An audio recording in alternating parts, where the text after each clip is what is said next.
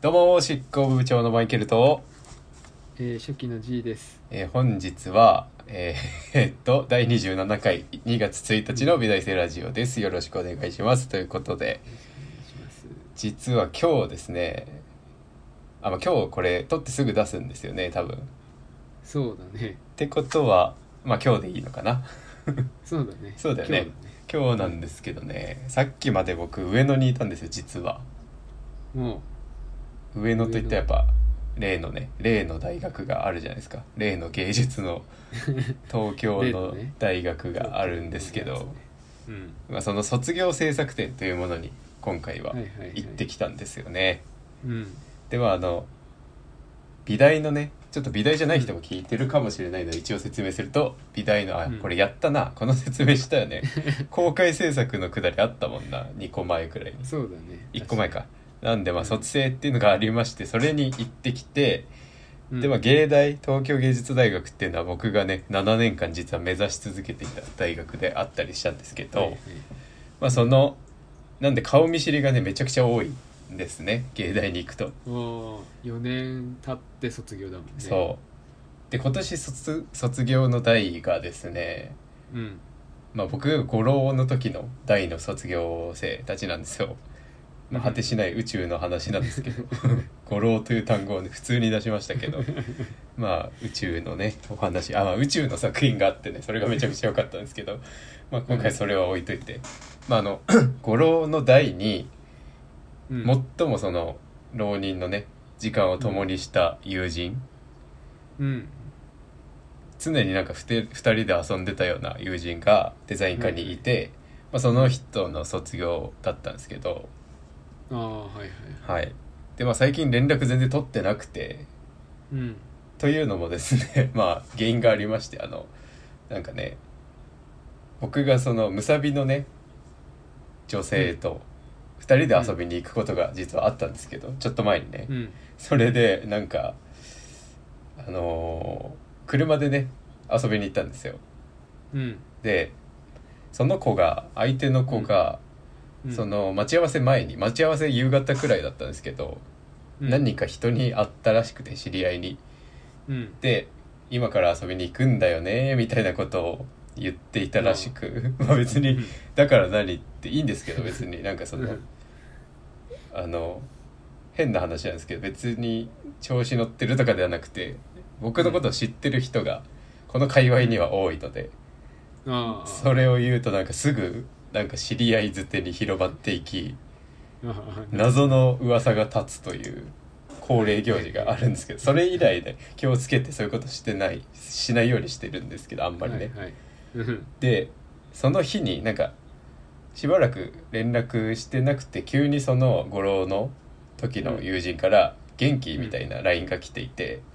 うん。でまあ友人男性男の子なんですけどちょっとね、メンヘラチックなところがあって。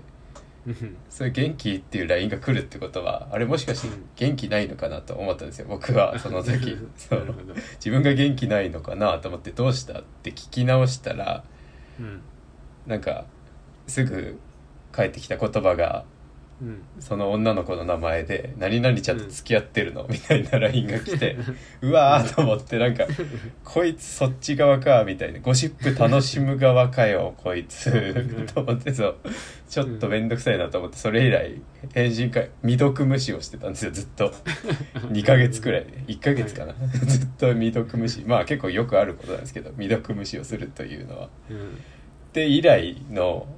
対面だったんですよ今日は。うんなるほどね。そうでまあなんだかんだ盛り上がってしまいうんでちょっとねラジオ収録の時間今日押しちゃったんですけどそのせいなんですよね 30分ほど実は押していて、まあ、9時半ああまあ時間はいいか30分押してそれで、まあ、さらにねちょっといろんなね大人の都合で30分伸びたんでちょっとお風呂入ったりしたりもしたんですけどその間に。っていうねっていうことが今日ありましたという話なんですけどじいさんは最近どうでしょう1月先週のラジオから何かお変わりは先週から、はい、は先週からかい、ちょっとしたことでいいですよオープニングなんでねちょっとしたことかはいなんだろうなあでもあれつい今年初めてボード行きましたねおおマジですかスノボですかボードスノとボはあウウィンタースポーツィンタースポーツのよボく行ーきドますけど、うん、いいですねいいなでも1年ぶりにちゃんとした運動するとさあ痛くなるよね、うん、全身がちょっとずつ痛いっていうなるほど謎の現象が起きたりはしあたけどスノボってでも起こりがちですよね全身痛いそってうい全う身運動現象だからねああでも運動しなきゃいけないなとは思いましたけどなるほど謎の筋肉痛だもんね全身のあれってそうそうそうなるほどどこね使ってんだろうみたいなああ確こかれにかなああいいいですねでもでも普通にサラリーマンとして生きていてスノボって結構大きいイベントですよね、 それくらいと言いつつ確かに、うんうんまあ、レジャーですからね週だってそうそう1回しかまあ2日休みだとしても1回しかない休みですから、そうで すようん、2週間のうちにそういう出来事があるのは結構ね大きなことです ね確かうにそん、う考えるとそうかもしれないうん、最近アニメ見てます全然話変わりますけど最近アニメはアニメは見てないなう追ってないなあでも「ジャンプ」とか読んでるんだもんねいまだにうんジャンプは読んで漫画は欠かさず読んでますからじいさんは漫画はねずっと読んでるああうん僕最近「ジャンプ」を追わなくなっていて、 ああうん、でもアニメをね見てるんですよ最近最近の一押しは何ですか一押しはです最近見ねてるやつ一押しっていうか最近のっていうか2クール目に入ったんですけどうん「呪術廻戦」やっぱり面白いかなというのああと呪術ツークール目なんだそうなんですよ2クール目っていうかうん13話14話からなんか4ヶ月目に入るじゃないですか、うんうんうん、その第2クールに入ったっていうああなるほどのでオープニング変わったりしてなんか盛り上がったりしてるんですけどあああそうだね確かにうんそんなの見た気がするなはあでも曲にそれを入れようと思ったんですけど今回は。っいはいていうほどまだ押せる感じでもないなと思ってその新しいオープニング、うん、なんで始今まっ回たばはっかりだからそうなんだろうね呪術廻戦あ開会期間だったじゃないですか第1期のオープニングが、うんほどの感動はないなっていうのがねなあーなるほどんとなくありまして何なんだろうって思うんですけどその歌単体で聴いてたらなんかいい曲なんだなすごい思うんですけどっていうのがねアニメ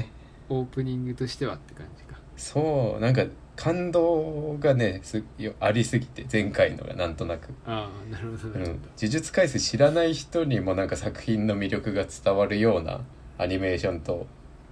オープニングだったんでど、ああなるほ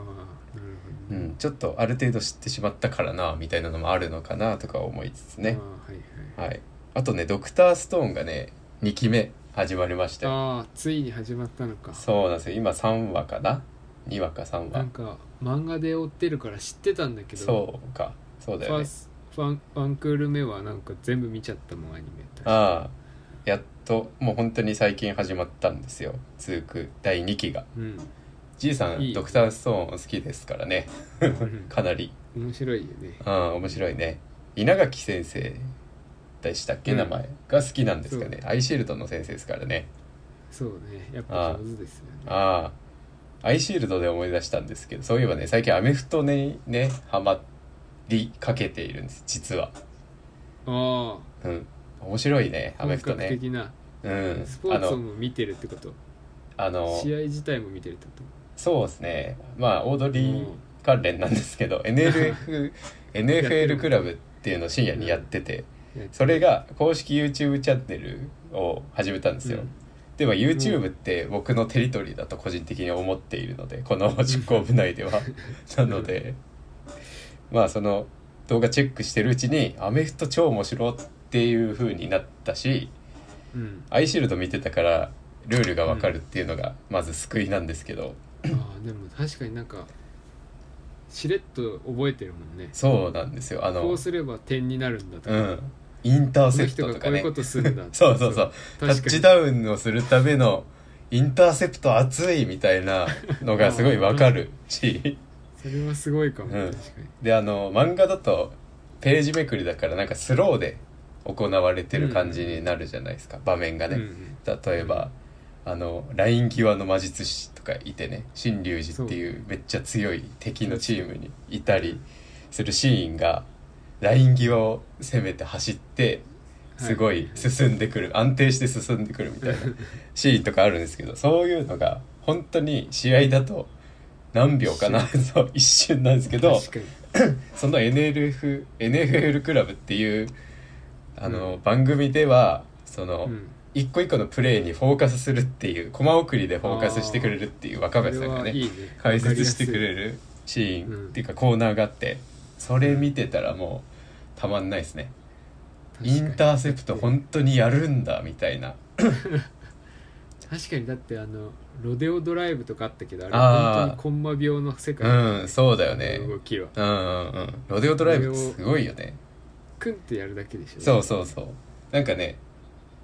僕最近走ってるんですよ毎日7キロくらいあまああ続け蹴りながらいや石は蹴ってないですけ どなんだっけそれすぐ出てこないの悔しいななんだっけデデススマーチでデスマーチだ そうだ悔しいデスマーチは出るべきでしたね今アイシールドの話してまあ石は蹴ってないんですけどまあ、一人だからうん結構あの早朝か夜に走るんですよ走れる時にうんなんで一人でロ石は蹴らないまでもロデオドライブの練習と かしたりしてなんか足伸ばすじゃないですかあれって、うんそうあだねの、うクンってん、着地の方の足を伸ばすんですけどそれをちょっとなんかやってみてどういうことなんだみたいなやってるみたいなまあこれはアメフトがどうこうの話じゃないですけどまあそういうこともねアメフトね面白いんで一緒に確かにちょっと見たいな気にるよとね確かに、うんあのスーパーボールなんですよ次2月7日8日かなからスーパー始ボまールるってことスーパーボールってクリスマスボールみたい決勝戦だけなのことを言うのそう言うんだっけあのえっとね N, N と F があって、ういんや N と A のリーグがあってはいはいそのいっぱいチームがあるんですけどそっからす、うんあの半分くらいかなかなり人数減ってリーグ優勝した A リーグとうん F リーグ N かなごめんなさいちょっとアルファベット出てこないですけど勝ち上がってきた人たちでトーナメントしてその決勝がスーパーボールっていう、ああじゃあすごいそう本当に最後なんだねそうクリスマスボールですねだから、はいはいアメアイシールドでいうところの。うはいはいそれで今年の、そのスーパーボールはうんチーフスっていうチームがめちゃめちゃ強いんですよ今年はああもう全体的に見てもそうオフェンスがもう最強すぎてみたいな話があってで、うんチーフスの元あのクォーターバッククォーターバックっていうのはその試合を支配するピッチャー、うん、ピッチャーよりもっと多分役割重い野球のピ司令ッチャー塔っていうぐらいそだよねう司令塔アイシールドでいう蛭間陽一っていうなんていうか頭脳ですねアメフトの頭脳ってかなり頭脳戦なんですけどアメフトって、まあ、将棋でいうところのあー王というか ちょっと将棋で立てたら違うなあの指してる人将棋で言ったら指してる人そう言ったら王じゃなくて指してるそ人うなになでんっすよっていうなんか頭脳頭脳がいてあのうんブレイディっていうクォーターバックが移籍したんですよね、チーフスから多分ちょっとねごめんなさい詳しく間違ってたらメールで送ってほしいんですけど多分ちょっとずつしかかいつまんで見てないんで分かんないですけどそのチーフスっていうさい強強のチームからうんブレイディっていう伝説のうんクォーターバックう40ん何歳なんですよもう結構なうんおじさんなんですけど、うんめちゃくちゃ切れるクォーターバックがいて、でなんか移籍してなんかそのチームで、うんをつ叩き上げるためにやったのか一旦移籍したのかなみたいな話があったんですけど、なんとスーパーボールにそそのチーフスのフル株のブレイディが上がってきて、うんうんマホームズっていう若手のあの逸材と言われるクォーターバックがチーフスにいるんですよ今今のチーフスのクォーターバックがマホームズでうんその元チーフスのクォーターバックだったブレイディ VS チーフスっていう最高のカードなんですよ今スーパーボールが、熱いやつだねそう熱いまあアイシールドで言ったらみんな大学行って昼間とセナが決勝で戦うみたいなああ厚さがある話なのかなそうなんかすごい惹かれてそこに今ああなるほうどね、んそれな気んになでりますねうんまあアメフト会したいなっていう話なんですけ どコーラとかさみんな飲みながあー確からアメフトなんかもういいいイケオジじゃないそれごきおじに近いですけどなんかご教示ですいいそういうこともやっていかないとな俺たちはもうアラサーだからっていうふう に今日あーアラサなるーで集まってて思いましたね。ほどねうん確かになうん、いいねそれアメフトやろうなんよかアメフスポートツ見てうんそうアメフト勉強したいアメフトかん NBA と思ってるんだよ俺はああバスケうんああなるほどねアメフトバスケよりアメフトやろう先 にあの執行物号でまずああなるほどアメねフト界は執ね行部はアメフトを押してい勉く強とすいるうっていうそうなる毎年スーパーボールチームのあのユニフォームジャージを買って別れて応援するという会あーなをるほど執行部でやりますから もじゃうあ来年以降推しチーム分けなきゃいけないんじゃんそうであの推し NFL がかぶっちゃいけないあ、そう、NFL クラブでは、最初に推しチーム決めるんですよ。1年のね、シーズンの最初 に。ああなるほどそう。で、あの、春日さんと若林さんと、はアナウンサーのぬかりゆさんが、自分の推しチーム決めて、スタッフもね、その、うんアナウンサーい、 代わる代わるのアナウンサーもいるんですけど、はいあの、実況みたいなね、人も自分の推しチームっていうのは必ず決めて、みんなでやってるんですよ。で、うんカージナルス負けちゃったかーとか言って て、面白いんですよね、ああ れ。あなるほどそうじゃあそうシかーズンインそれクリスのスーパーボール終わったらすぐシーズンインなの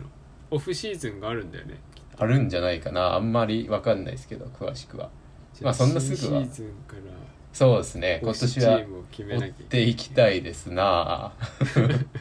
めちゃくちゃ楽しそうなんだよなその確かに現場がうみんなでジャージ着てさ確かにでなんかよくラジオでうん早いもんな攻守の入れ替わりが早いからいやほんとそう、うん、あの戦略とかさ面白いんですよね多分その、駒送りしてピックアップするシーンを多分各自が各自の気になるシーンでやりだしただらここだっつってそ確かにう、うん、それを発表しても面面白いかも ねうんここってやつねそうあーなんかそこでポイント制にして優勝者には何か出したり ねそれだわーみたいなまあ大喜利っぽくなりますねいい面白そうですね、うん結構そのオードリーさんのラジオでもねラジオもアメフトっぽいんですよあの2人のやり取りって、ああそうなのうん、なんかパスで行くかランで行くあかーみたいななるほどね駆け引きとゲームメイクをしている若林さんはとうんフ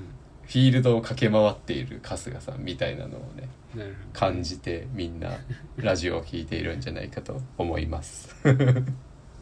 いいねはい面白そうだな、そうですね、まあ、最近あとね映画にも実はハマっていまして 映画にハマってるというかおうあの数見てるってことうーんそうですねハマってるというか最近見た映画が2本ほどあるみたいな話なんですけどああはいはいホラー映画って苦手ですよねじいさんうん怖いからねあんまりあ怖いいから苦手なんだそうチープだからとかではないんだ決してそう怖くなっちゃうやっぱりなるほどねなんか結構グロ系もあんま進んでみないですもんねそういえばうんこ気持ち悪くなっちゃう ウォーキングデッドとか見てないよねああ見てないであーもウォーキングデッドは多分いいんじゃない面白いんだけどな大丈夫じゃでいかもっていう気がするなじわじわ心は削れるよね確かあにーずっとゾンビ出てるからそうで人間もゾンビとうかんよりは、うんなんかあの本当に日本ジャパニーズホラーとか怖いしおう呪い的な呪い的なやつとか特級呪怖霊いし、はいはいあれ不可避じゃんかはい 確かに確かそういうにの怖いめっちゃ力強いんだよねあいつら謎そのうしうんなんかもう対処法ないじゃんないね追われちゃったら確かにだから怖いし、うんあとあの何びっくりする系の死ぬやつもあるしあパニックホラー系ねうん、脅かすぞっつって脅かしてくるもんねあのデスゲームとかもあああれははね確かに良くないよねあの文化何人で島に行って何人帰ってこれるみたいなやつだそようねそうそう怖い あれああいうのは怖いなんかもうさああいうのって定型っていうかそう型にしないでほしいよねそういううんもうなんかだ何人かで島行った時点であ何人帰れるか話なんだなってなっちゃいますもんねそういうの怖いっしょなるほどねうん確かにだらあんま得意じゃない、なるほどねう僕もね昔怖いの苦手だったんですよね実はんうん、で中学生くらいがピークで幽霊怖いって思ってたピークだったんですよ僕 が14歳くらいがねうんで部活にテニス部に入ってたんですけどうん、そこでなんか怖い話をするみたいな流行ってていやーしがちし 結が構ちそよの部活終わった後公園ではいはいはいやってうんみたいなその練習終わりにみんなで食べるみたいなのが実は流行ってて中学生の時うんそこでなんか怖い話にハマるというかうんすごい苦手だったんですけどうん怖さが通り越してもう怖いを通り越してその怖いという気持ちが怖いの枠を通り越してうん知りたいになったんですよある日からああなるほどそはう怖いから知っておかなきゃってまあそのいはいはいデザイン科を受験した動機にちょっと近いんですけど、怖いもの見たさというかね知りたさで中学2年生から3年生にかけて僕ずっとうんうん2チャンネルの怖い話全部見たんです よ有名なものだからほとんど知ってるんですよねネットに出てくるような島田秀平さんが話すような話って結構うん知っててで、まあ、そのいつからかうん怖くなくなったんですよ全く幽霊が。へえこんだけ調べたのに出てこないじゃんみたいな幽霊ね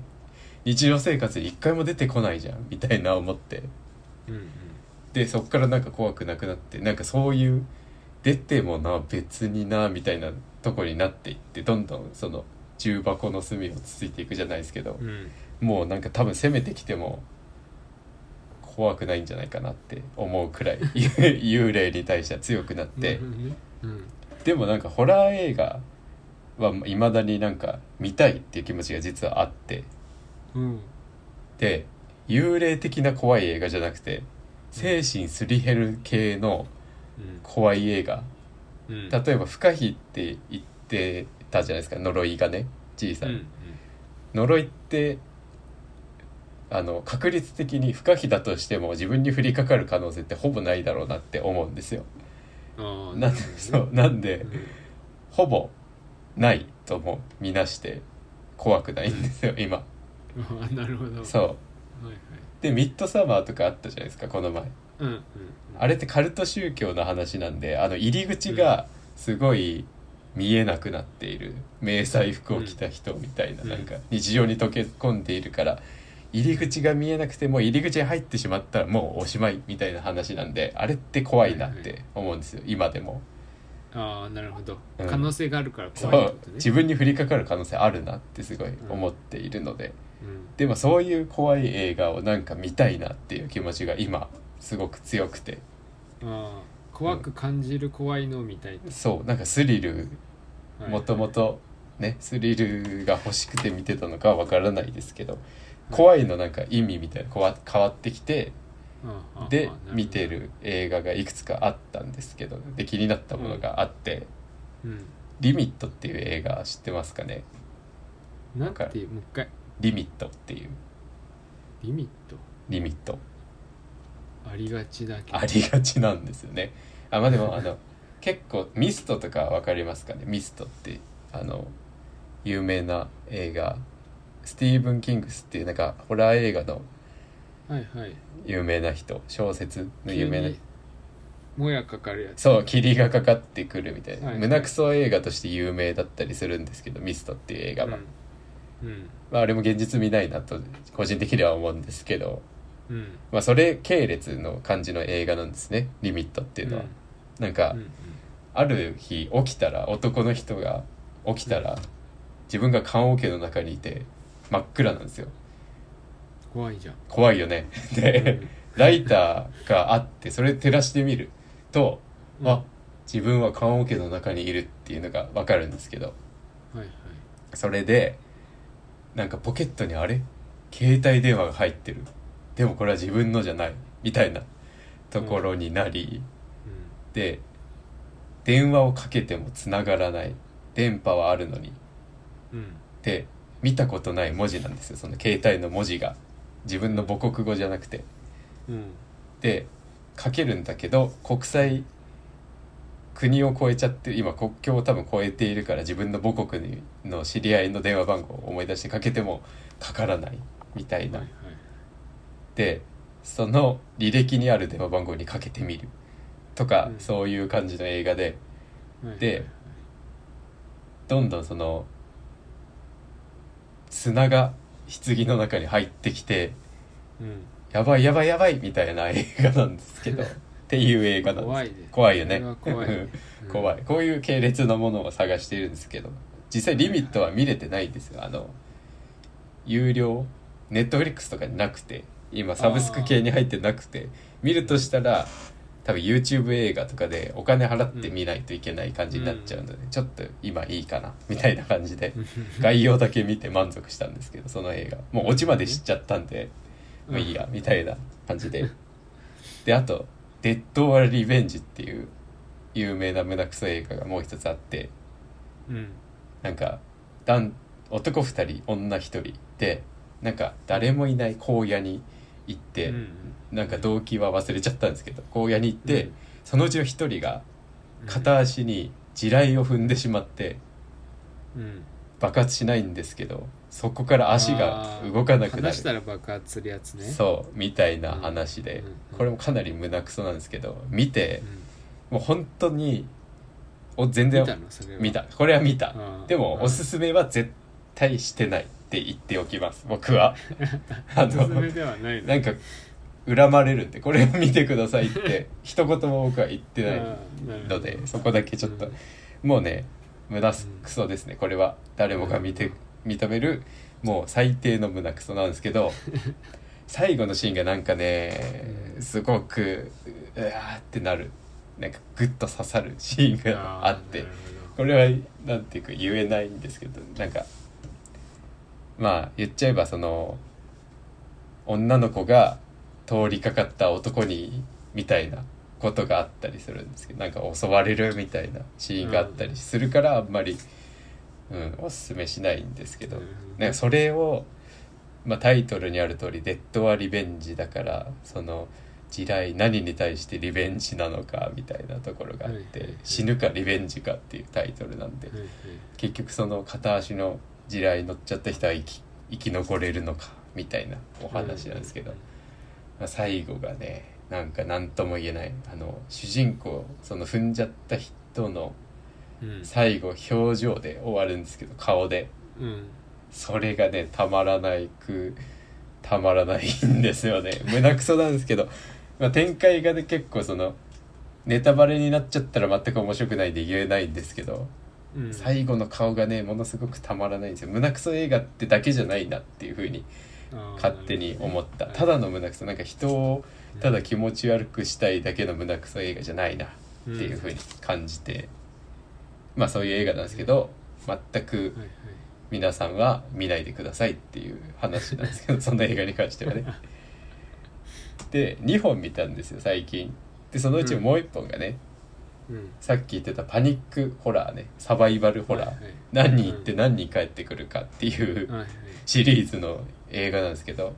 うん「グリーン・インフェルノ」っていう映画なんですよ。うんなんか聞いたことあるなほ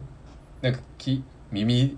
障りの良さそうなね言葉というか、うん覚えやすそうな言葉ですけど。うん結構そのまあ何人かで島行ってその島に、うん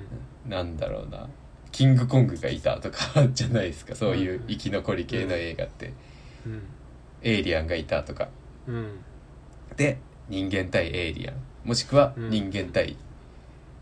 猛吹雪とかね「デイ・アフター・トゥモロー」とかだったら大寒波とかっていうのが人間 VS 何々っていう構図だと思うんですけど、うんこの「グリーン・インフェルノ」はうん人間 VS 人間なんですよ。でまあ、うんあああれ だ思い出した思い出した、 うんうん、戦争じゃないんですねこの人間う VS ん人間っていうのは、うん人間 VS 民族ある民族なんですけど、この民族が人間を食べる民族で、うんそうだそう食人の食人人種そうなんですよ。そうだそれや始まった時なんか話題で話題になってた気がするああなるほど話題になってたんだ、うんと当時ってこと公開された当時あ公開された当時あなるほどこれ見てて話題になりそうだなって思ったんです よ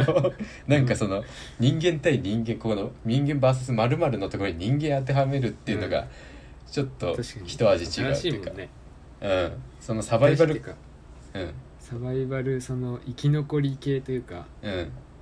ゾンビとかさはあるけどさ、あそうね確かにゾンビも確かにそういう構図あるもんね何行って何帰ってこれるかみたいな、そうそうゾンビランドとか確かにそうだよね、うん4人いるけど最後何になっちゃうみたいな、うんそれに人間を当てはめるっていうのは確かに面白いなと思っ確かにて見てたんですけどそれ以上にうんそのなんていうかサバイバル構図みたいなの吹っ飛ぶくらいうん人間が人間を食べるっていうのはこんなにも気持ち悪いのかと思って あーなるほどね分かってて見たんですけどもちろんはいはいそれが見たくて見たんで人間が人間を食べる描写とかどうなってんだろうみたいなねあ部分もありまあ気持ち悪かったですねなんか結構耐性ある方だと思ったんですけど自分ってその、うん生きたまま人間が焼かれるシーンとかあったりしたじゃないですか、うミッドサマーとかでは、あそういうの見てきててもその人間たち、うん先住民うんうんがいっぱいいてその中に、その探検隊が何人かいて、うんその探検隊が見てる目の前でそのうちの一人を食うっていうのがあー気持ち悪いなあと思って これはね正直ちょっとおすすめの気持ちがなくはあおすすめなんだそうあこれおすすめはしやめますじゃあ取り消しでおすすめは取り消しなんですけどうんそっかよくないのかなもしかしたらこういう あんま素で喋っちゃいけないのかもねこういうところではなんかその見なくていいですこれはっていうお話でしたまあでね もなんか話題になるぐらいだからやっぱりなんか、うんただそれだけじゃない何かその描写に対するそうだね不思不思議さというかさあー確かになんでただそれだけなのにそんなに怖くない気持ち悪くなるんだろうみたいなのはあー確かにね不思議なとこだよあーチープだったら何にも面白くないうんあサメもそうだサメねに代表食べら格れてる系とかさ、なんか別にいいじゃん、のあー確かにね食われるよな別そりにいゃいというか自然のそうそう摂理みたいなといやこーろはあ怖るいねみたいなのでうん完結してさ、うん下手したらあれじゃんユニバーサル・スタジオとかでさうんあのアトラクションになったりもしできちゃうねしてもいい描写なわけじゃないそれは確かにサメでにき人ながいよ食なべられるというところはああだけどめちゃくちゃ怖い人よがね人に食べられてる描写はさうんそのなんかそうテーマパークのアトラクションにすることは多分ないじゃない。そうね苦情の嵐だよねそのそれこそそうその線引きみたいなところって確かに不思議だよね不思議だね人間そう考えるとね食うのが人間ってだけでそんな気持ち悪くなるんだっていうそうなんか笑っちゃうじゃないですゾかンビだったらいいじゃんね、そうなんねか体勢みんああなってなるよね見てておいおいおいってなるそうそうんですよゾンビとけかどサメとかはサメとか、ねまあサメは犬とか犬ねヘビとかね巨大なそうジャングルでそうそうそうあんてかもうそれに比べるとねうん、途中でさうんそういうのって結構、いやないでしょそんな状況みたいなのとかあると思うんですよあーツッコミみたいなの入っちゃう特にヘビのやつと入かっちゃヘビとかサメって、多分一作目がヒ確ットヒットしたのか分かんないですけど割となんか複製みたいなシリーズ化しててそういやそんなわけないだろみたい なサメ空飛んでんのかよみたいなのとかああってるね最近そういうのんなくてこの映画は。なるほどね、うんそういう意味では確かにちょっと不思議の、うん気になる部分ではあるかもしれないね、まあでも見ないでくださいとは言っておきます先 に勝手に見るのは自由ですけど怖いよっていう話ね気持ち悪いって言ったよねっていうことは言っておきたいですねあー なるほどね、 うん確かに俺は見ないなきっ と、うんでしょうねうんでしょうねだって「ウォーキング・デッド」もうあんだけプレゼンしてまだ、うん、入らない入り口に入らないということはそうねそこまで得意じゃないかもしそうね、れまあない、うんゾンビですからねそうねあそうだゾンビで思い出したけどあのあうんハライチのラジオでさはい河はいはい合さんがはいよく言うんだけどさあのゾンビ犬あるじゃんゾンビ犬ゾンビ犬ゾあンあ犬のゾンビバージョン、うん怖いやつねゾンビの犬バージョン、バイオハザードとかで出てくるやつね、うん、そうバイオハザードとかで出てくるゾンビ犬ってめっちゃ強くなるじゃん、強いね 確かにね、はい超はい、速くなるじゃん、速くなるね筋肉も強けくなどるし人間はさ歩くの遅くなんじゃん確かにゾンビって、ううんわーってうん、うん、あれなんでっていう話を確かに興味 深ゾい、ね、ンビ犬問題っていうのがあってなるほどそれもツッコミどころだよねそうさっきのスーパー強くなって速くなるパターンが犬多いけど、おかしいんだよ本ね当はゆっくりになるんじゃねっていううんだって酸素が送らないと腐っていきますからね肉ってやっぱり血が流れない となんであんだなから早く動けるわけないし力も強いわけないし噛む力なんて絶対ないと思うんですよねそうそうすると意外とゾンビ犬怖くない説がっあていう話をよくしてあなるほどなるほどねそうそゾンビ自体も多分噛む力そんなないと思うんだけどなーっていうのはありますようねでそもそ触れもたらダメなんでしょああそれは大人のね感染しちゃうから ああ逃げろーっていうのが大人っていうねっていう噛まれるぞーって言ってあげるのが大人であるというそうまあでも映画で走るゾンビっていうのはいますけどねあ早いやつそう28週後っていう映画があるんですけど28日後28週後っていう2つあるんですけどうんそこに出てくるゾンビは走りますあ早いんだそう絶望したもん俺あの映画見た 時あ無理だって走んなよって思ったねゾンビは歩くから怖くなかったのにっていううん走り始めたらねそうもだってい速いし追いつきめっちゃ速いのよしかもその映画で出てくるゾンビって人間、うん普通の人間より絶対速いんだよねあいつらあーじゃあそうみんながそうなら犬が速くなってもい いんだよいやよくない嫌だ絶対嫌だねそれは ルールとルールとしてはルールとしてはねルール上ね、ルール上うん、そうルール上ルール大事だからねやっぱうんオフェンスはオフェンスのルールを守んないとねバグが生じてる時がたまにあることが不思議だって話してなる確ほかどにねって思っ確かにあれよくなた、いよそれね聞いてから多分なんかゾンビ映画見るときにそれを思っちゃいそうだなと思って確かにねもう突っ込ん1個突っ込んだらもう見られないからねそうそうああ恐ろしいですね。はい。ということで今回のトークゾーンはねこの辺 でめっちゃ下手くそ執行部プレゼンしかツも美大大生しラたジオ話してないこのラジオは執行部長マイケルと初期の G が美大受験学生生活のあれこれやデザインアート建築などなど2人が気になったことをおしゃべりしたり時にはゲストをお呼びしてトークしたりするポッドキャストです、えー今回は、えー2月1日第26回の美大生ラジオよろしくお願いしますということですがまあ本来ならね私のトークというかトークというかね無駄話みたいなものに入っていくところなんですけどうん今回はねちょっと順番を入れ替えまして G さんからね発表が、大発表 があるそうである大したことではそうで大したことではありませんですが、はいはいはい何でしょう今日1月31日ということでそうですねそう祭なんですりよまあ2月1日なんですけどね本当は あそうだ今撮ってる31日でバレちゃったこれが今日で私のこう社会人生活始まってから第一部間ということでおやおやおや第一部間今勤めておった会社を今日付けで退職になりまおした、おなので今日付けね会社員31日付でねおお会社員ではなくなるというなるほど正式な報告を正式な いざ聞かされるとなんか言葉が出ないものです ね。これによりですね、はいはい時空をということは超えてお異次元まをた通過し次て元を通過してはいはい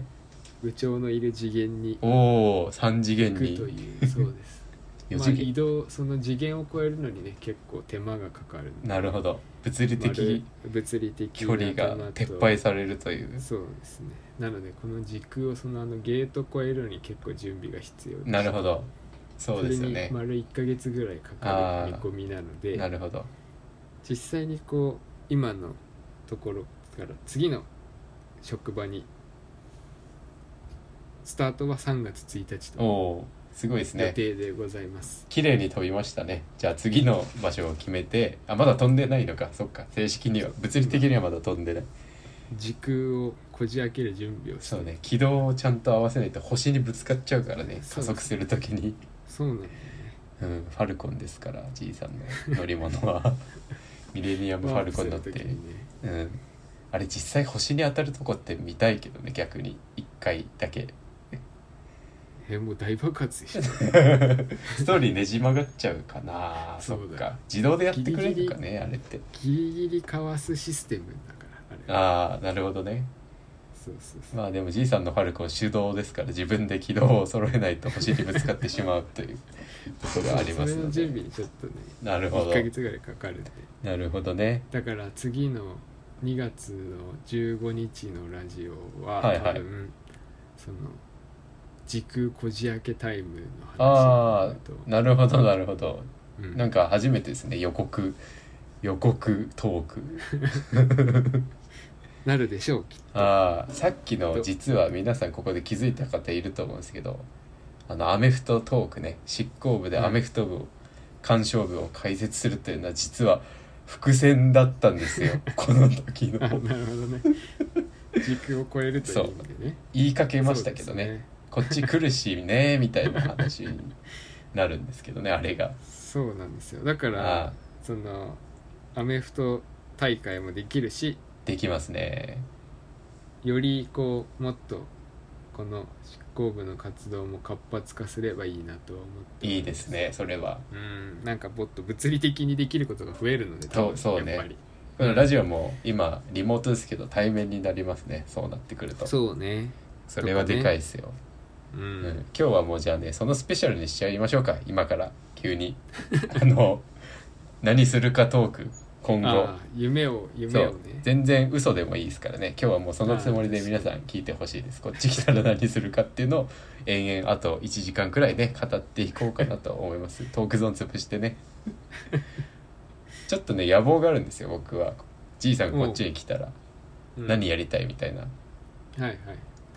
デザイン系に手出したいなと思うんですね最近をファインだけじゃなくてそうですねウェブのなんだろうなイラストとかねあのああはいはいあのアイコンになるようなイラストを描いたり、うんうん、うんちょっとしたなんか1ページデザインの1ページとか文字組みはさすがに勉強まあ勉強もできるじゃないですかこっちに来れば、うんうん共有ができるんで、共に、そうねそういううのができていけたらなぁと思うんですよね。んなるほどなるほそうそれで法人化していくというじわじわどとはいはいいう感じにしていきたいなとはい思っているうんところがありますね。なるほどねじいさんはどうですか逆に今どどどういう感じなんですかね不安とかが大きいのかそれともいやでもその、はいはい生活の部分に関しては、はいあのー今の今のっていうかもう終わったけど、はいはいその2月さ1月までの会社はっいてやっぱり大きいところだったので、はいはいはいはいそのまあ安定はしておったはずなんです、はいはいはいきっとはねいそうですねジャンプ購読できなくなっちゃうかもねもしかしたらかもしんない な立ち読みに戻 るかちなみに戻るかもしんないなああ中学生の俺たちに戻るかもしれない、うん 買ってるんだけかどもし中学からうんれないけど買ってる買ってるんだよな買買っってるんだよ なまあでもまあそれはそれとしてまあはいはい確かにやっぱり人ってあはいの安定を求める生き物なんだなってのはやっぱ感じてほなんかこうやっぱすげえ怖かったんだよね決めるまでは。ううんそうですね、なんかもうちょっとどっか具体的な場所でノートでも何でも一回まとめたいなと思ってるけど、はいはいはいこの心境的なものはね、はいけどやっぱりすごい決めるまではすごい怖かったしはいはいはい決めてから言い出すまでもすごい怖かったイメージがあってああその会社に、うんとか感感覚的にああ周り身の回りにう、んそうそうそう、はいはいはいただやっぱり、まあ、大学の時の友達とかはそっちにマイケルがいる次元はいにはい多くいるんでそうなんですわり、ねかしうん友達とか近しい人はいいんじゃないって言ってくれる人が多かったからなるほどすごいさす助かがって美大いいですねうん思ってうんまあ同じ境遇でもう先に終わってる人もいてさそういう部分ああ転自職分のじゃない行けきたい行きどたい場所にそうそう飛んだ人たちうんい動いた人たちがあいるかあらそっかそういう時期な先の駆か者わたりかちしそう、はいはい先駆者たちがいたからよかったなっていうのもあるんだけなどるほどねはいはいやっぱ新しい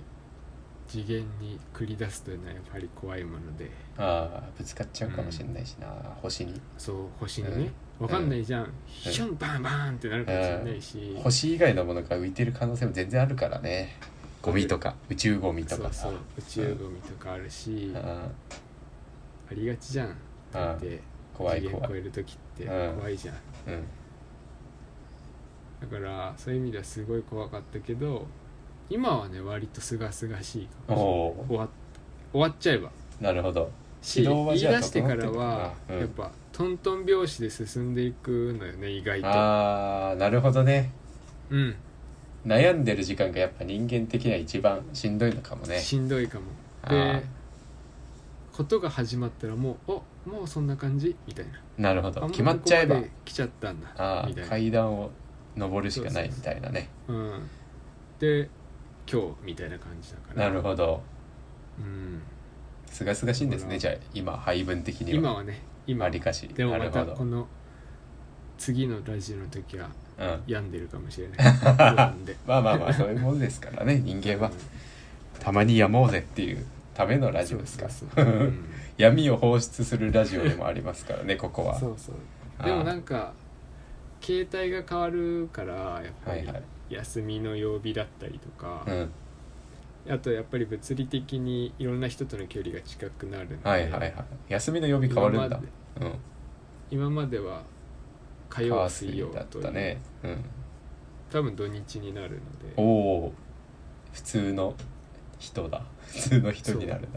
普通の人と同じ時間軸になるんでなるほどあーそう考えるとななんかこうイベントだったりとかも参加しやす確いかしうんそれとあとはなんだまあ物理的な距離がみんなと近くなるからうん偶発的になんか起こることに参加もできるかな、ああなるほどうんそれこそ坂道だっけあの断層だっけ見る会みたいな坂道あ あそう坂道研究会みたいなやつねあーすり鉢すすり鉢だ学会ねすり鉢学 会そうだそういうのにもそういう面白いものがまあ今はあーコロナで難しいかもしれなあいけあどとかいや見に行きたい展示とかもあ気ー軽に確か見に行けるそれじいさんようがになったりとかやってくれるのはやってくれるって言ったらあれ ですけどそういう知識を回収してくれますからねそういえばそれで共有してもらえたらかなり熱いですねそれとかはもできるし、はいはいっはて思うとなんかちょっと楽しみだなっていういな感じるほどして軌おり道ますね。なるほどね着いた時のことを考えられるようになったのかな今じゃあそうね着地した時ちょのっなるほどとねそうそこが今までなんかうんぼんやりとしたも、夢みたいな感じだったけどあもう手の届くところになるほどね来たのでああそうそう可能性としてねあ確かにそうそうそうちょっとなんかあれだね階段を登った感じがあるねそう聞くとそうだねだからうん本当に第一部感っていう感じんですなるほどねだから目的みたいなものも中なんで、うんえ10年この1か月間は救済中なんでなるほどなるほど、ね、第2部開始まで、準備中物資をね運んでるところですからね、そう宇宙船にところになるほそどうそうそうなるほどね目的みたいなものが変わったりしてんのかなじゃああの大きな建築系ではあるじゃないですかうんで具体的に先がなったとかそういうことなんですかね先の目標とかそうだね割と今までのところは場所もそうだったんだけど、うやんっぱりこうどうするんだろうここにいてって漠然となんかこう先が見えないというか、はい見えはいてるんだけどうんそのそれは 何年も行った人たちが目の前にいるから師匠たちがねこうそうここに行き着くんだとはざっ漠然と思ってたけ ど、はいはいはいでもそれが理想ではなかったかもなるほどんかってなるほどそうそうそう見えるようになったなフィールドがそうそうそうあいつはラインバッカーだったのかみたいなねそうそうそうやって見えるようになった時にうん逆に今ははっきりその目の前の人見えてないというかさ、あ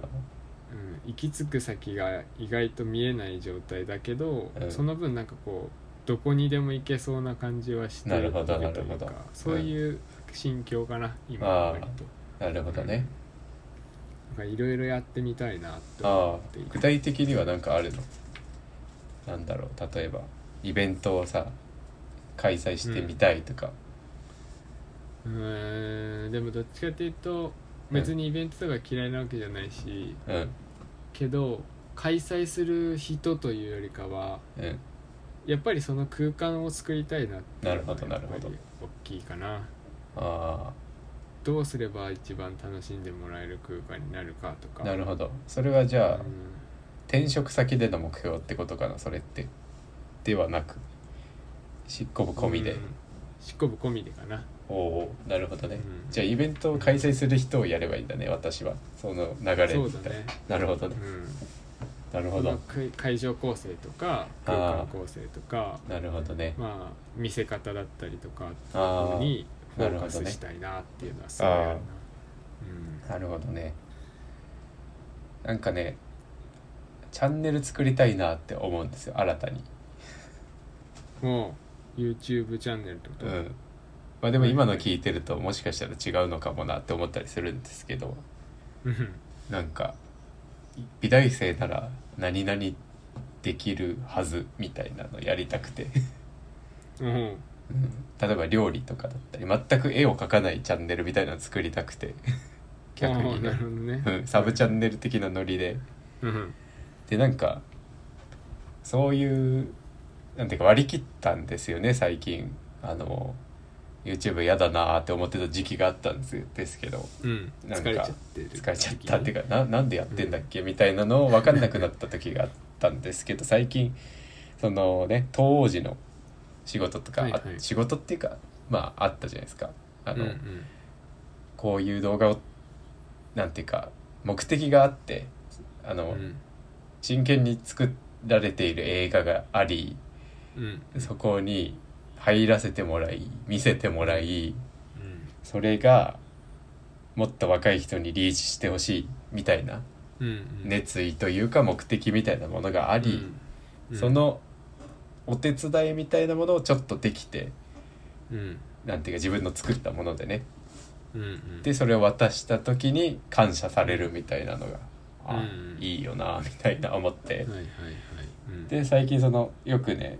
あの画材とかいただいてるターナーさんうんとまたなんか仕事の仕方みたいなの変わってきてうんまあ正式な依頼みたいになってきてるんですけど動画の制作っていうのが、そこでだ、うん提出してまた喜んでもらえるみたいなのすごいいいなと思ってなんていうかうんうんものづくりの一環なんだな動画もみたいな感じではいはいはい思ってなんかいい感じのエンターテイメントみたいなものを提供できないかなとか思ったりするんですよね最近。うんうんああなるうほどねん、で私がまあ演者でもいいですしなんていうか、ディレクター的なポジションでもいいしうんうんでじいさんもディレクターやってくんないかなとか漠然と思ってたんですよ。ああなるほどそう例えば月に30個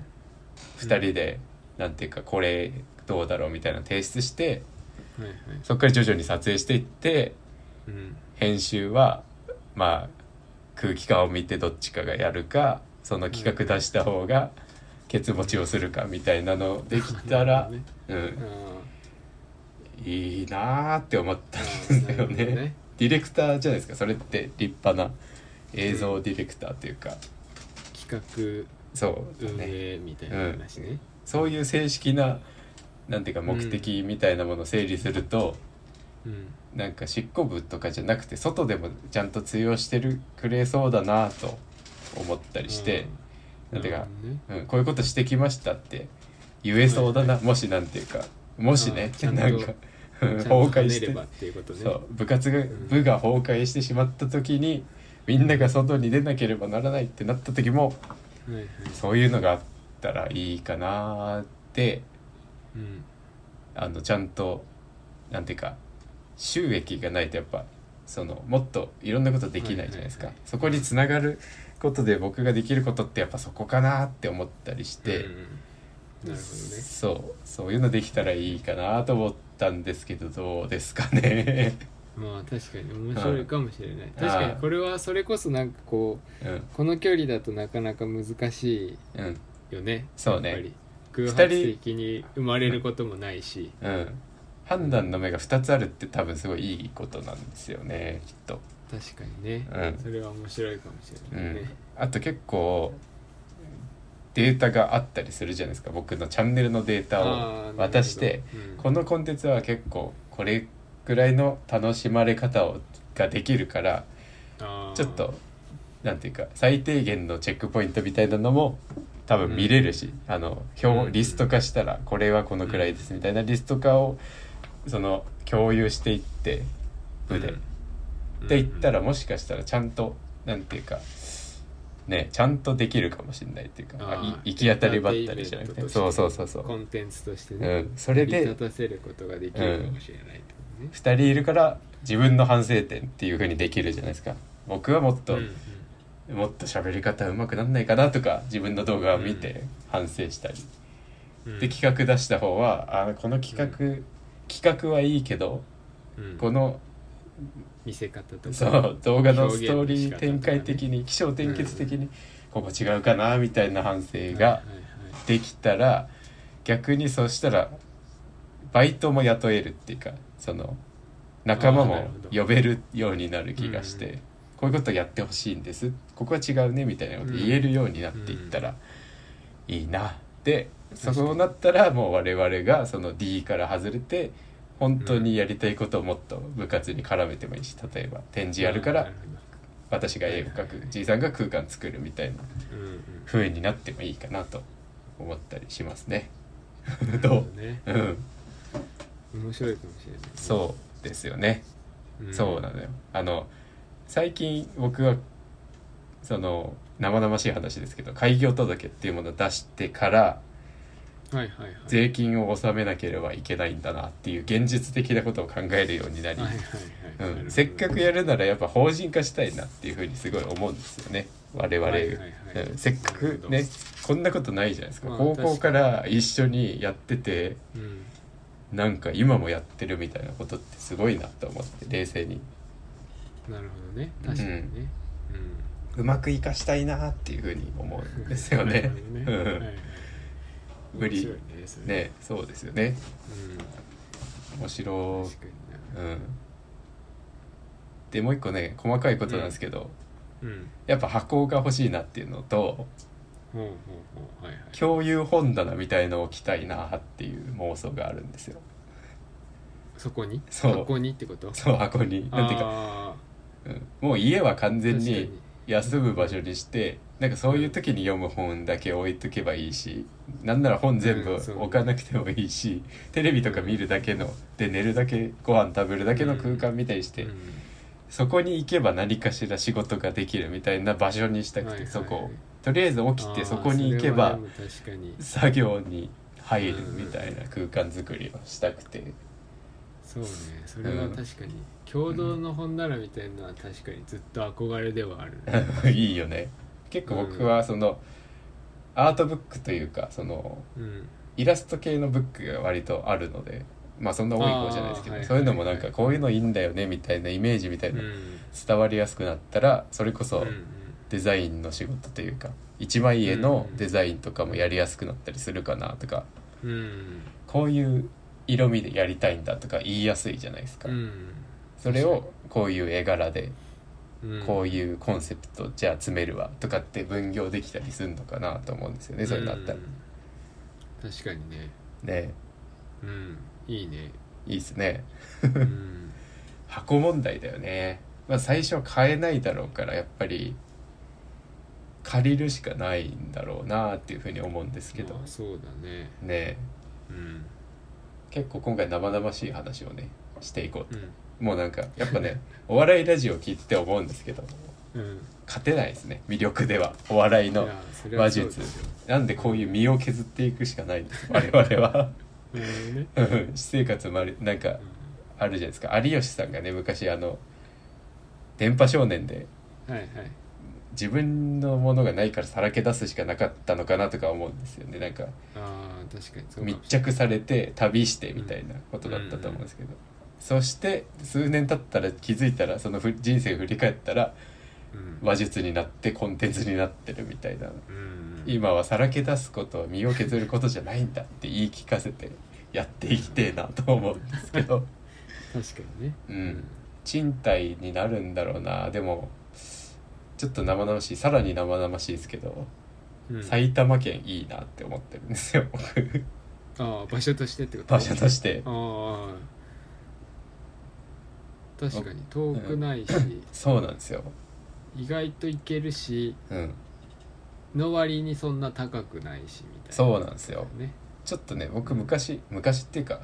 大学入る前最後の浪人の年にうん姉と家賃を折半して埼玉に住んでたんですけど、うんすげえ良かったなって未だに思うんですよね広いしうんああそこがうんあてかうん来たことあります、そういえばじいさんうちに、うんある2階だったんですけど、一結構綺麗だったし広いし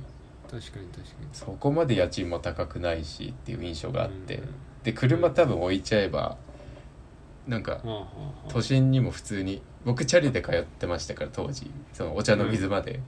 うんお茶の彼でど水れくらいだったの1時間だねああまあそこそこあるかそうあでもそこそこあるけ二人で一時間ど、は遠いなまあ、電車も40分くらいあの駅まで歩く時間とかうん駅から歩く時間とか考えたらうんまあ早くて都内だと近くても早くても30分はかかるしうんうん電車乗ったら埼玉から東京またぐってなって多分40分45分くらいになると思うんですよ。うんうんでまあ15分時間プラスされちゃうけど満員電車に乗るというステストレスが軽減されるなら俺は自転車で行くって思ってたんですよその時ああなるほどねそう確かうんでいまだにそれで良かったなって思うし振り返っても、にはいはいはい多分電車に乗ってたら私は心がやられちゃうんで満満員電車大嫌いなんで、うん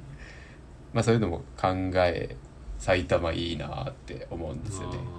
あーなるほどね、うんまあ、確かに空間をどっか取るっていうのはうん、大きいよね、うん、DIY できる物件多分埼玉あると思うんですよねあーいじれなるほどいじれる物件そういうのも込そみれは面白いんだよな、うんそれは素敵だよね、うんいいな、多分アート系でうん、生きていくとなったら、うん頻繁に出入れする場所って多分うん乃木坂とか表参道とか代官山とかなんですよ多分ねうんうんうんなるほどねギャラリーが整ってたりとかっていうことねうん全然遠くないなって思うんですよね埼玉とか、はい赤羽の近くに住んでたんですけどてかもう川口に住ん言っちゃうんですけど川口に住んでて川口ってところがあってはいはいあの埼玉のギリ東京の隣みたいなところで、うん うん北区赤羽っていうのが東京の北の果てというか北区が最後の最後か23区の砦なんですよ。でうんそこに大体その今僕がいる神奈川とかだったらあの、うん八王子市とかと西東京市とか23区の周りに何々市っていうものがくっついてる贅肉のようにくっついてるんですけどうんうんでそこを越えたら神奈川県っていう風になるんですよこっちの西サイドは東京のうんうんうんうん何々市っていうのがあってでも北の方とかその千葉寄りになるとその23区のすぐ隣が千葉県とか埼玉県になってくるんですね、うんうんこれはね狙い目ですよ あのうんなるほどね急にねや安くなりますからびっくりするあからうん、で習慣が23ない区からの、ねそう市挟まない分隣にすぐ23区があるから、ーうん結構23区内の移動ってわりかしイージーだなと僕は思ってるんですけどそうだね意外と、うん結構もうチャリあったら僕ね端から端まで行ける自信がありますあの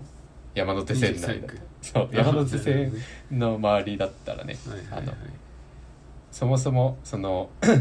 あのす杉並区に住んでたことがあって昔、うんまあ、よく聞くところだったら杉並区って言ったらあの吉祥寺とかねうん荻窪とかっていうのが、んあの杉並区なんですけどまあ杉並区もまあまあ家賃安くて、うんでそっから新宿まで僕チャリで通ってたことがあってバイトでねうんうん焼肉屋に勤めてたんですけど、まあ、それも1時間くらいで大体うんでその時も最終的には毎年お茶日に行かなければいかないっていう生活様式だったんあーなでるほどうんうんなんで1時間半かけてそっからあの杉並区からお茶日までチャリで行ってたんですようーんだから新宿からそうあの新宿からお茶の水っていうのがあのね環状山手線って輪っかになってるんですけどうんうん大体23区っていうのが東京っていうのがその山手線うんうんちょっと偏見混じってるかもしれないですけどあの山手線が大体東京なんですよあの輪っかが、うん一1枚の輪っかが。それで新宿とお茶の水の位置関係ってうんえっとね新宿が左斜め下、うんでお茶の水が右斜め上なんでちょうど縦に体格スパーンと半分に割ったくらいが新宿からお茶の水になるんですよ。うんうんでまあ山手線でいうとぐるって回んないといけない一番遠いところに当たるじゃないですか新宿からって言ったら、上乗って山手線で行ったら30分かかるんですけどうんうんその中央線というものが走っていてうんそれは新宿からあの四谷とか市ヶ谷とか通って、まあ神楽坂とかですねおしゃれで有名、うん神楽坂とか通って お茶の水に着いてでうん神田行って東京行くっていううん東京は輪っかの中にあるんですよ。あの、うんうん新宿からお茶の水が斜め直線の関係にあり、うんそこからもう輪をなぞって輪の外側に入ってって神田東京っていう風に輪に乗るんですねそこからうん山手線の輪っかに乗るんですけど、うんまあそんなに遠くないなっていうそのもう行こうと思えばまっすぐ、行けるってそこうとそうね突っ切れるっていうのを知ってればあの新宿からうんお茶の水はまっすぐ突っ切れるんだなっていうのを知ってると結構都内どこでも行けちゃったりするんですよねあー確かにそう考えるとぐるっと回んなくてもいいって考えるとね、そうそうそううん、もしその輪っかの中間地点だったら輪っかになぞって移動すればいいしうん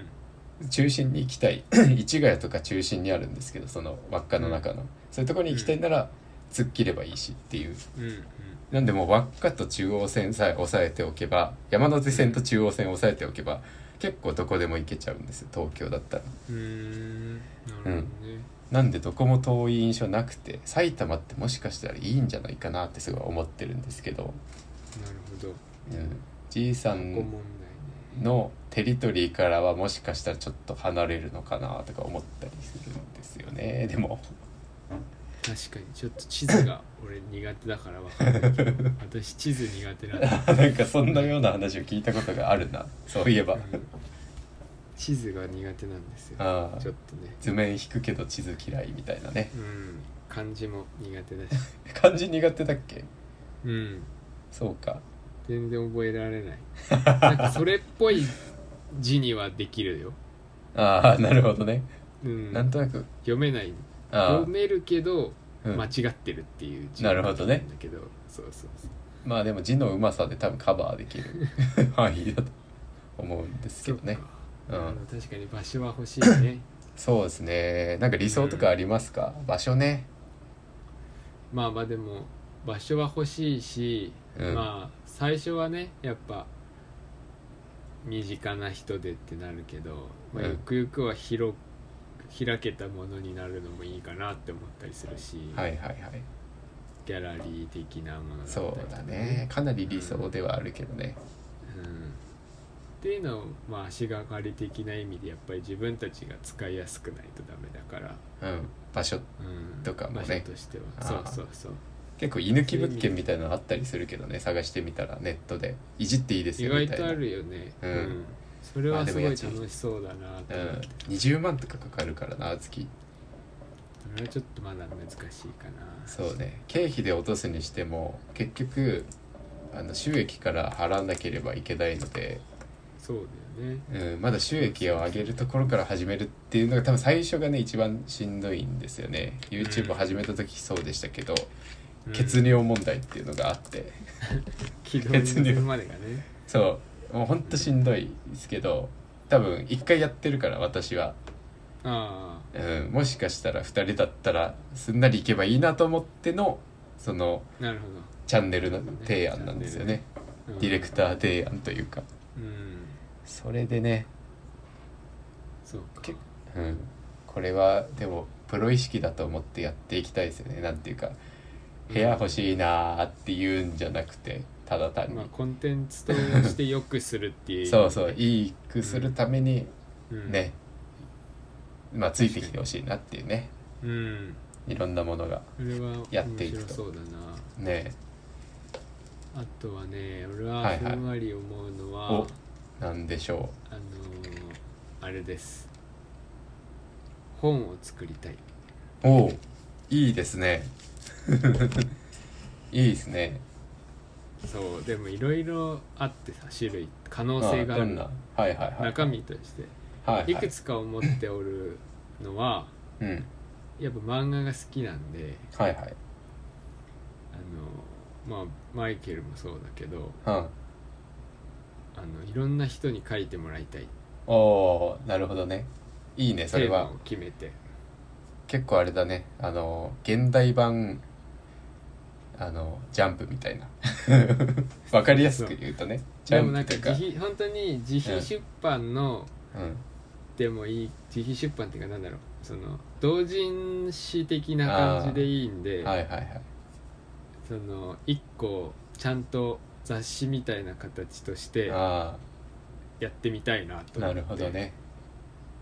っていうのも、うんなんかあれ意外とちゃんと面白いものになりそうだなっていう気がするのよほうほうほうまあそれも情の書いてる漫画とか見ても思はいうし、はいはいなるほどねやっぱりこの界隈の人はやっぱりうん絵が上手だからよはいはいはいはい単純に少年誌的な話ばっかりじゃなくても全然いいと思あっあてエッセイとかもってことて、だエよッねセイでもいいし、うんうんそれこそなんかなんだろうなもっとふんわりしたものでもいいと思うし確かにねうん人によってはイラスト集みたいな扱いでもうん確かにそういん何うカットペかーっジがねていう何ペーそジかのそうそうそう作家さんっにてよっていうそうそう確かに意それ外をとちゃんとやってるとこって意外とないね確かにそう意外と長いなーって思って個人でその漫画をインスタでやってる人とかはうん結構見るんだけど、うんそのある意味どっかでディレクションされたものというか、はいはいはいはいある種テーマを持ってうん一つの作品としてうん個々の作品として素晴らしいのはうんまあ当たり前としてはいはい、はい、その一つの集合体になった時にもうん面白いって思ってもらえるような雑誌がもしかしたら作れるんじゃないかなとお思っておーなるほどね確信があるわのかそそこには意外と面白そうだなと思っておって、うん、まあ、そのテーマを何にするかとかテーマ大事だねをか書く人書け書いてくまあれそう人なはい人そがういただならなんとなくうんうん集め集めてじゃないけどあやるのは確かになんか面白そうだあーななるっほてちょっとど思っねておるんですよ。あなるほどちょっと前にさうん芸祭去年かな今年じゃない、うん今年度じゃないんですけどうん芸祭で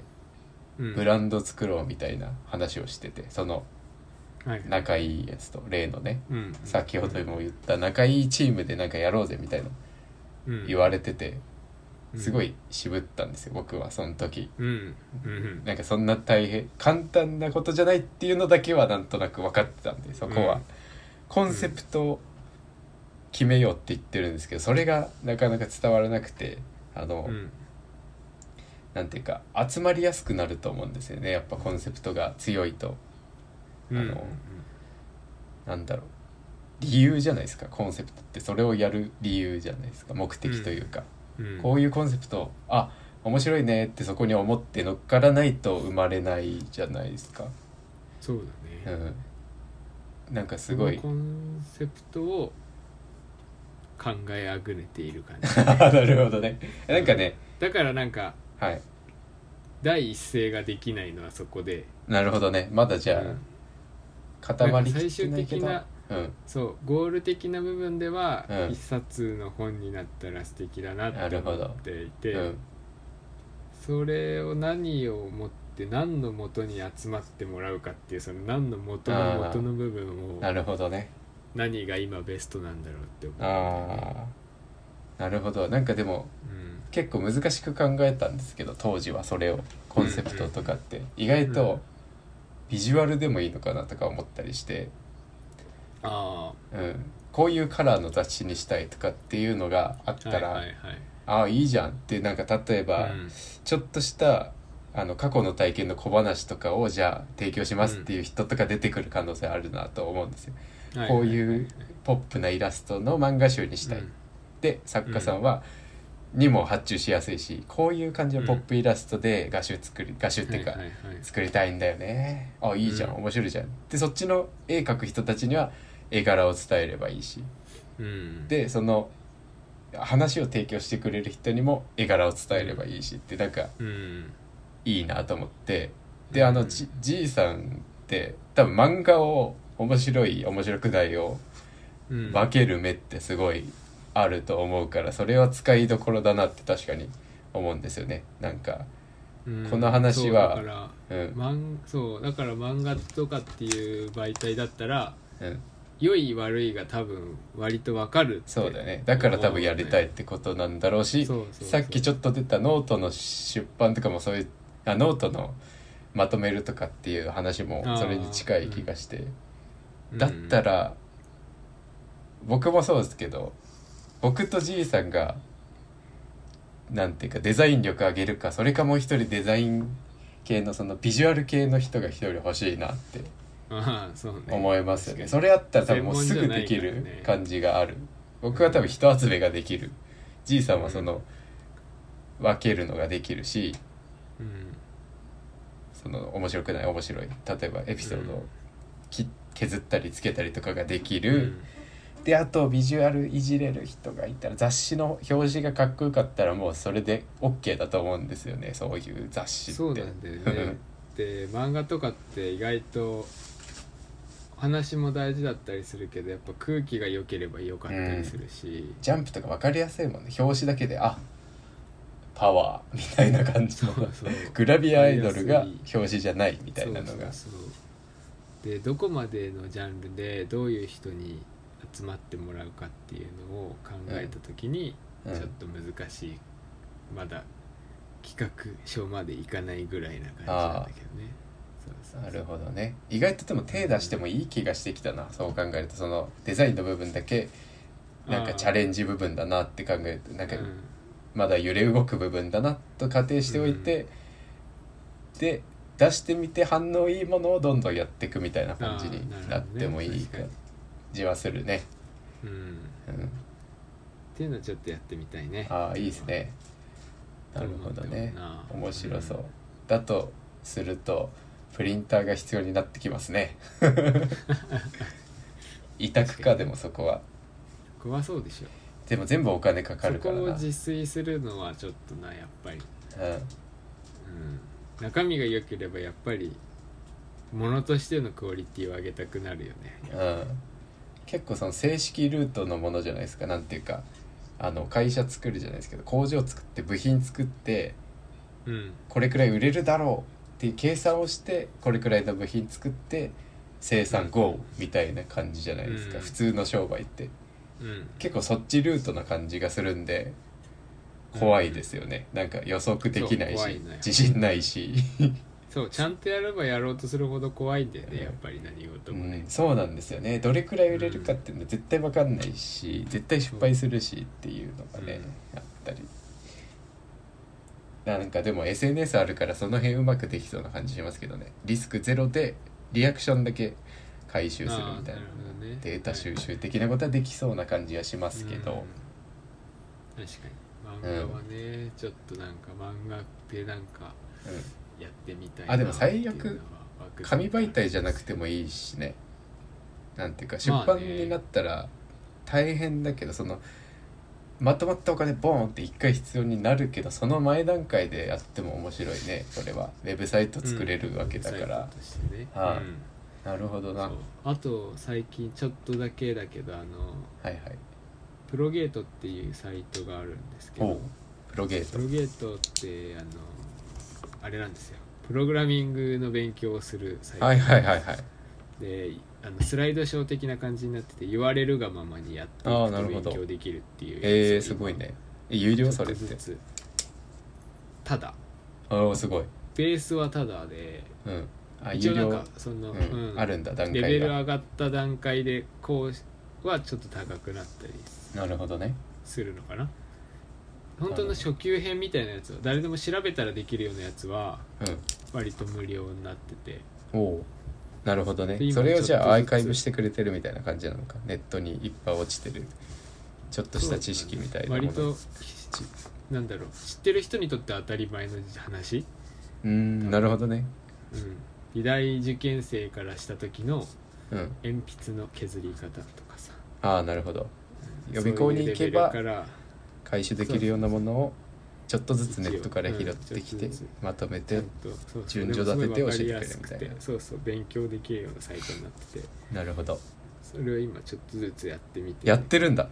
すごいねそう始めたんだよねじゃあその時空移動の準備の中に入ってんのかなそれはそうそうそうで意外となんか場作りみたいなものに近くてウェブページを作るっていうのは割と、はいはいそのユーザーインターフェース的な部分では、うんなるほどねまあ言ってしまえば建築も空間作りもユーザーインターフェースなのでなるほどね最終的には確かに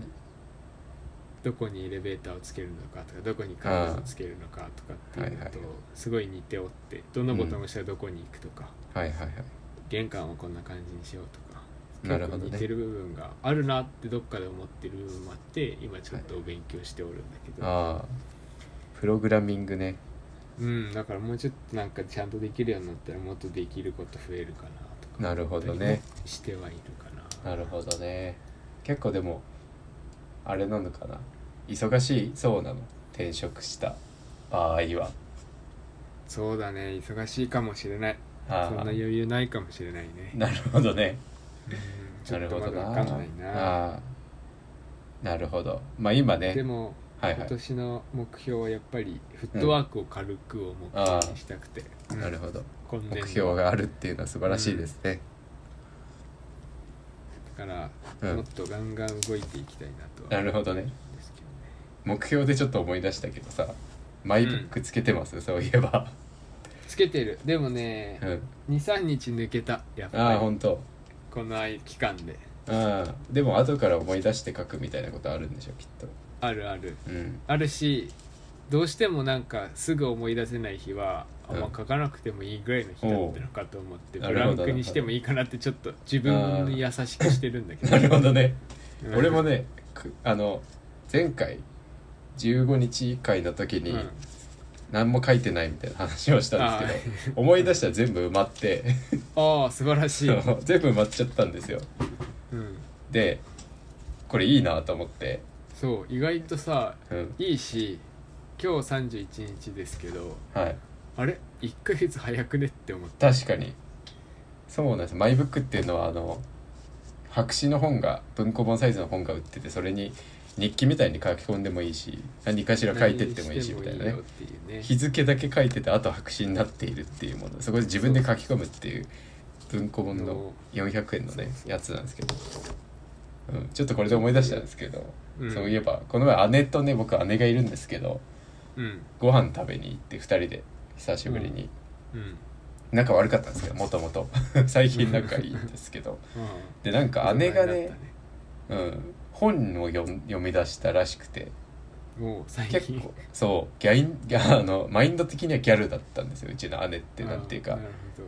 あんま細かいこと気にしねえみたいな、なスタンスで生きてる、うんうんまあすごい悪い言い方をするとちょっとバカバカ的な感じの人だったんですけ ど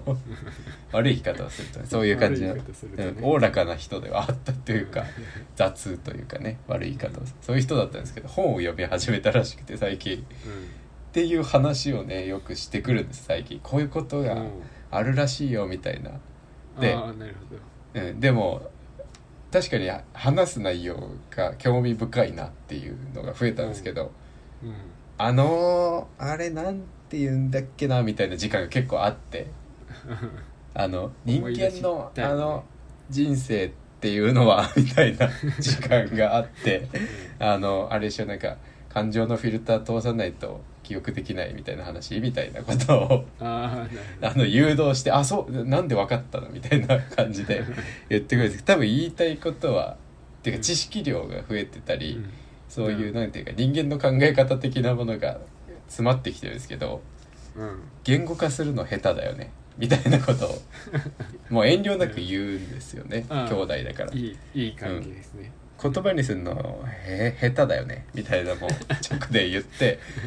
まあ唖然としてたんですけどそれだみたいな顔してたんですよねなんか知らないですけどなんか偉そうですけどすずっとこうなんですなんかだからいがみ合ってたんですけど我々兄弟は。でちょっとマイブックをおすすめしてみたんですよねなんか言語化する場所作ってみたらみたいなラジオは多分無理だから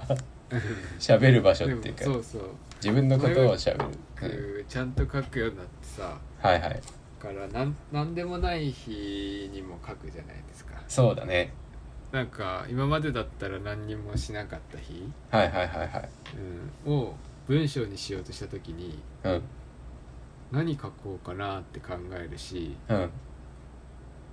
この何もしてないことをどう表現しようかななるほどねなるほどそそうう何もしてないにも種類があるじゃないですかだね現象としては何もしてないの何にも起きてないから、うんだけど、うんうんうん疲れちゃって何にもしてないのかうん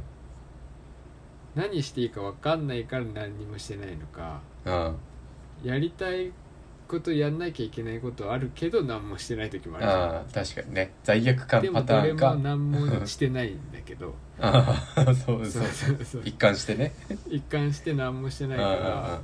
その動画を撮られたら多分同じなんだけどうんうん心持ちはどれも違うから、ああなるほどねそういうのをねちあーゃんとそれこ表現そねそうそう感情自分の中フィルターでのそうあ咀ー嚼してなるほど表現するっていうそう場だをうん毎日作るっていうのあはー意外といいんだなと思ってうんそんなようなことも言ってたんですよそういえばあ のつけて書いてみたらって言ったらそういえばいや書くことないんだよねみたいなこと言っててそうそうそう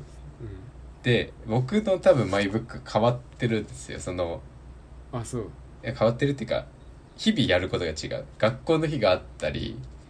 であもー、書いてることねうん学校が全部重心に乗ってるわけじゃないからうん案件が来る日があったりとかうんうんなんか人に会わなきゃいけない日があったりとかってうんなんていうか何もしない日多いなと思ったのに意外と書いてみたらあこれやってんじゃんみたいなあのそうそう意外とね月2日しか休んでなかったみたいなことが発覚して書いてるとああすごい何もやってないつもりだったのにうんなんでその姉にうん毎日やってる同じことも書けばみたいなうん提案をしたんですね会社に行って帰ってくるっていうのを何もないとみなしてるから何もないんじゃないのみたいそうそなうそうそうなんですよね当たり前のことじゃないよねやっぱ会社に行くとかって結構大変なことだなっていうのをこういうの書いてると思いますよね。そうそううん、で1ヶ月経ったえに2日ぐらい抜けてるんだけどうん、うんそれでも28日分ぐらいの日のことが書いてあってさはいはいはい。で読むと思い出すよね意外とあそあの読んでますか読んでまだ読めないんですよいやたま僕に怖くて。チラッと見、チラッと見うてんあああこんなこと書いてると思ってなるほどあこのね。日にこれ買ったんだ俺はみたいなああなるほど。買ってからまだ10日ぐらいしか経ってないんだみたいなああなるほどね意外と2週間しか経ってないみたいなことあるね、うん確かにそうそうそうあの出来事からあの出来事もう1ヶ月月くらい経った気持ちでいたのに、っていうのはあるそうそう確かになのにまだ1ヶ月は終わってないしそもそもみたいなねそうそうそう日記で換算するとなんかこれ続けると意外とギュッと充実した気がする1年を過ごせるのであーは時間の感覚がぴったり合うのかね、うんもしかしなたらいかと合う、うんうん合うんだと思うああすごいことだそれはメモの魔力だねこれこそそう本当に今まで日記とか書いたことなかったかうら、んうんうんなんか初めての経験で面あ白いねあアハ体験ですねこれ完全に、不思議な感じがするああ確かに面白いですか自分で読んでみて自分のマイブックっていや面白くないね面白くないかなんかうん、あその気づき的な部分では面白いけどうん、自分にとっては面白いね書いうん書いてある内容は多分面白いことは書いてないああ僕もそれ今悩みなんですよねことを書こうとすると筆が止まるなって思ったのでああうんあのリス止まらないで書こうっていうのを最近意識して日本語がちょっと変でもいいやと思ってうんうん書いうてるんとりあえずそっちの方が多分後から見返したら面白いんだろうなって感じはするよねなんか難しい作っちゃうちゃんと書こうとするとああそうだよね自分以外の人がああてそういうの見たくないもん面白ね実そ際うそうでも最終的に何気なく書いたその文章がうん誰かが後から見た時に面白い一冊だなって思えるような文章を書けるようにしたいとは常々思ってるけあどああ今は無理だと思って書いああたああすり合わせられるのかなそれも時間の感覚と一緒でうん多分続け書れくばのううまくなるんじゃないかなああ楽しみです書ねい書いてると思う書いてじるゃとあ思ああうなるほやどっぱり、うん、これをねあのちゃんとコンテンツ化したいんですよ最終的には僕はこのマイブッああクをでも確かに、うんこれするとしたらどうかなって考えてるとこれをまず写真に撮ってうんこういうこと書いてあったけどっていう解説を多分入れないと人が読めるものにはならないなって思ったんですよ。ああなるほどねそう後から1年後の自分が1年前の自分に対して補足説明をするという形の文章にしないあとーでもそれは面白いかもね丸1年後の自分がうんこの時の自分のことをうん多分さその日1日に終わりとかに書くじゃないですか大体そうだね予測できないもんねそうする朝とに。さうんうん割とさ感情的だと思うのよ意外とあその怒ってたりと かいいことがあったりとか嫌なことがあったりするとそあれがるね多分如実に出てくるけどーあ1年後のその日の自分って意外とーうん冷静だから冷静ね確かにそれそのギャップも面白そうだなと思いながら書いてる確かに結構その多分後書きする方の自分ってうん人に見せるために編集する自分だと思うんですよねそのはいはいなんで多分今年1年これ1冊書いて、うん来年1年それをこまめに出していってうんで3年目には多分両方一気にできるようになっている気がするんですよ。ああなるほどさあ次のそのマイブック3年目のマイブックは多分うんこれ書いてる段階でも見せれるものになってるのではないかというはいはいはい期待を込めて文章ま自ず体がねうん編集された状態でうん、これがこうすればよかったのかみたいなのをね、反省する場になったらさらにいいなと思いいいよますよねね。うん量ちょうどいいよねそしてそうだね意外とこのページの小ささといううん 意外と書けることないよね。うん 意わー外ってと書いねてると。書いてるとね書くこと少ないよねああもしかしたら少ないんじゃなくて読み応えがないのかもしれないとか思い出しますけどね書いてるあと。量としてね量 文字量としてはもしかしたらいいのかもしれないけどうん読み応えが薄いのかなってなんか書いた気があんましないですよね今のところ。あ ーでも1年後に1月23日の文章とか読むから感慨深い気がするな 面白いななんかちょっとうん酔ったテンションでやるようなことだもんねそういうのってうんそういうのってあさあ面白いねうちゃんとでも読んだら面白くなったらもう万々歳ですよね誰もそう意味あの、だねうん人間の中身ってやっぱ見たいなって思いますもんねうん最近エッセイとか小説とか読んでるとそうね面白いよね意外とね、人間解剖じゃないけいろどんこと考えてるしねあうんあなるほどなまあマイブックは続けていきましょう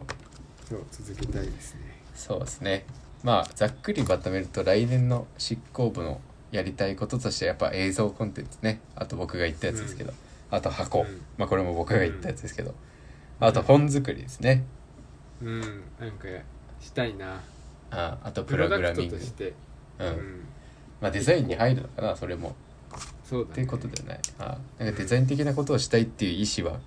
一緒なのかもしれないですねもしかしたら、うんうんちょっとねプロダクトだよねなんかちゃんと正当なものとして作ってそれを喜んでもらうみたいなこうん、とがあったらいいですよやねってみたいですねああうんなるほどねまあそんな感じでしょうか今日は長々とそうで喋っすてねしまいましたが、うんはい時間ですねそろそろ美大生ラジオでは執行部のホームページのメールフォームと執行部のツイッターの DM まあアドレスが執行部 2007-gmail.com このスペルが SHIKKOUBUS が大文字 SHIKKOUBU2007-gmail.com のメールなどで質問を募集しています質問や取り上げてほしいことなどを募集中です。よろしくお願いします。ということで、今回第27回はここまで。お相手は執行部長マイケルと、えー初期の G でしたご清聴ありがとうございました。バイ。